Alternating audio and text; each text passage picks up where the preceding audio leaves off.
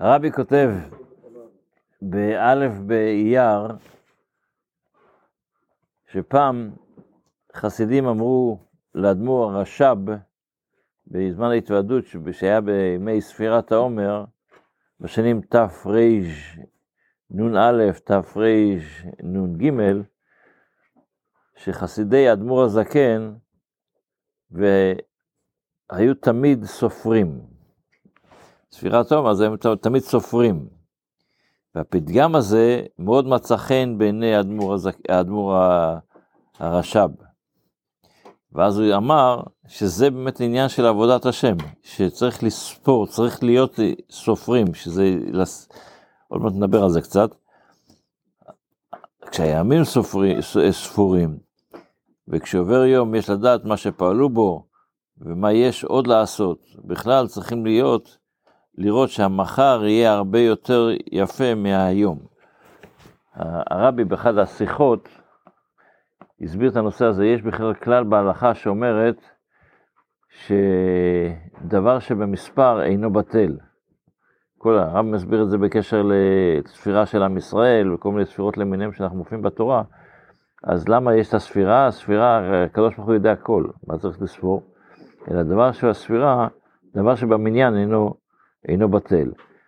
אז כשבן אדם סופר את הימים, אז הוא סוגר את מה שהיום, הדברים הטובים שהוא עשה, שלא יתבטלו חס ושלום, בכל מיני צורות למיניהם. אז האדמו"ר הזה, האדמו"ר הרש"ב, פה אומר, פשוט מאוד, חסיד צריך לספור כל הזמן, לדעת לספור את הימים. פעם סיפרנו את הסיפור שמופיע בספרי קדמונים, שהיה פעם יהודי שנכנס לבית קברות, וראה, רצה להכיר את העיר שהוא הולך להיכנס אליה, ואז הבתי קברות היו מחוץ לעיר, אז דבר ראשון שהוא פגש זה בית קברות, נכנס לבית קברות, ראה מצבות, על כל מצבה כתוב גם, היה כתוב התאריך, הגיל של הבן אדם. אבל כל הגילים היו צעירים מאוד, 7, 8, 17, 15, אף אחד לא עבר את ה-30. אז הוא נבהל אולי, מה זה עיר עם קללות, שאנשים לא יכולים, לא יכולים אה, לחיות הרבה זמן. כשהוא נכנס לרב ושאל אותו מה קורה פה, הוא כי הוא ראה אנשים מבוגרים בבית כנסת, אז הרב הסביר לו שבעצם היהודים פה כל יום מסכמים את הכמה שעות הוא ניצל מהיום, ובסוף השנה, בסוף השבוע הוא מסכם את כמה שעות הוא השבוע, בסוף החודש זה החודש, השנה זה שנה, וכך בסוף החיים שלו, החבר'ה קדישא מסכמים כמה זמן הוא, הוא באמת חי. זה נקרא לספור, ואתה סוגר את מה שעשית באמת, שיהיה סגור. זה אולי הנושא הזה שהרבי כותב עלינו ביום יום. בספר המצוות, הלימוד שנלמד עכשיו, אנחנו לא נצליח להקדיש הרבה זמן לזה, אבל זה מיוחד ביותר. כי זה השיעור האחרון, זה הסיום של ספר המצוות בשבת, שאנחנו היום מסיימים את השנה, בשבת מסיימים את ספר המצוות ומתחילים ביום ראשון, אם ירצה השם, מחזור נוסף. אז בספר המצוות לומדים היום, מה? כן, סיום הרמב"ם, ספר, סיום ספר המצוות, אנחנו לומדים ספר המצוות, אז אנחנו מסיימים את ספר המצוות. כמו כל סיום, יש לו גם התחלה, אבל זה כמו עיגול. אז לומדים היום את המצווה קצ"א, שזה המצווה שהתורה מצווה עלינו כשצריך למנות, למנות, כשיוצאים למלחמה, צריך למנות כהן המשיח, מה שנקרא, כהן המשוח, כהן המשיח, הכהן שהיה מצ... מנסה להחזיר את העם לפני שיוצאים למלחמה, שיחזרו בתשובה, וזה מלחמת רשות כמובן, שאז הוא צריך להכריז, מי, ש... מי שהתחתן בשנה הראשונה של נישואים יחזור לביתו, מי שבנה בית ולא חנכו, שיחזור לביתו, את כל ה... הצרות שבן אדם, אם בן אדם מפחד לצאת למלחמה, שלא יטיל פחד על, על אנשים שיוצאים למלחמה, או שהוא מפחד מעבירות שבו, או שהוא מפחד כל, כל הדברים האלה, זה, זה מה שנקרא, זה המצוות שלומדים היום בספר המצוות, ו... גם את המצוות, אני פשוט מדלג את הפרטים של זה, כי זה ייקח לנו הרבה זמן.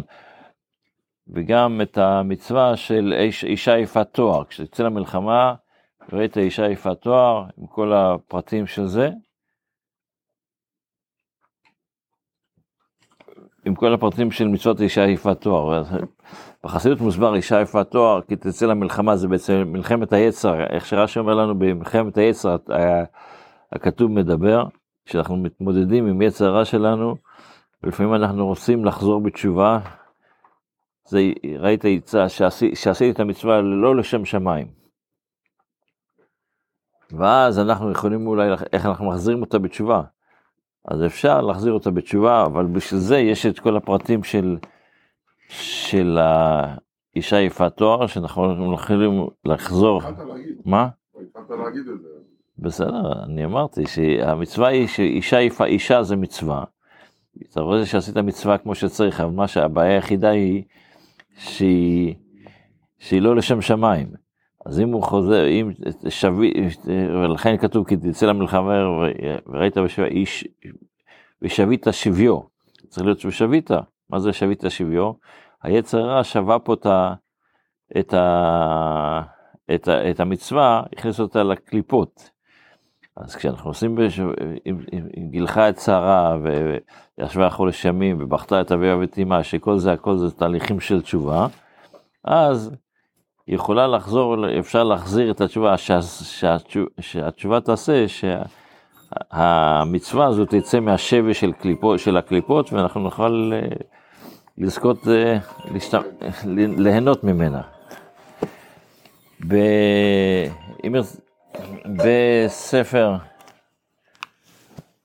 בתפילה אנחנו עדיין בפיתום הקטורת. אז איך שהסברנו שפיתום הקטורת יש לו פעמיים.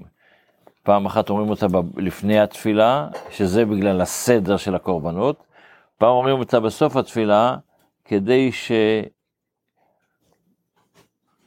השפע שיורד לעולם מהתפילה לא ייתפס באחיזה של החיצונים.